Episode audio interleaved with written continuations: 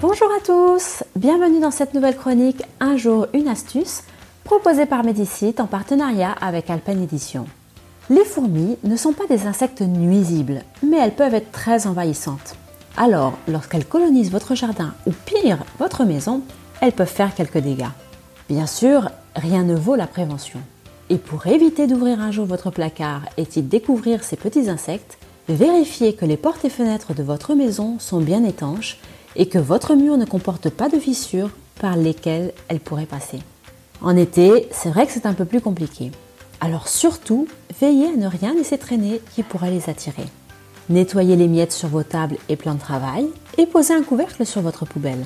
Surtout, rangez votre nourriture dans des contenants hermétiques et pensez à bien les fermer, en particulier les aliments sucrés qu'elles adorent.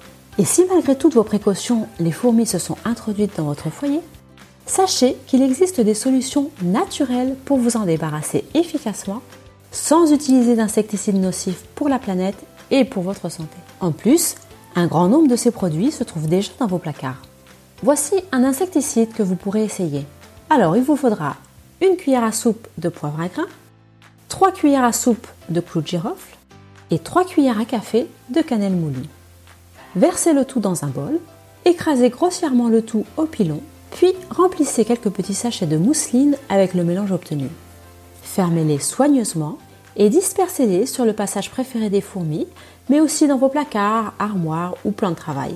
Cette préparation ne tue pas les fourmis, contrairement aux dangereux insecticides chimiques, mais elle les éloigne et les empêche de se promener à leur guise parmi vos victuailles et vos provisions. Et voilà, le tour est joué. Et parce que les fourmis ne sont pas les seuls insectes à nous gâcher la vie, sachez que vous pourrez retrouver d'autres méthodes naturelles dans le livre Les insecticides naturels de Philippe Chavannes, paru aux éditions Alpen. Quant à moi, je vous donne rendez-vous demain pour une nouvelle astuce.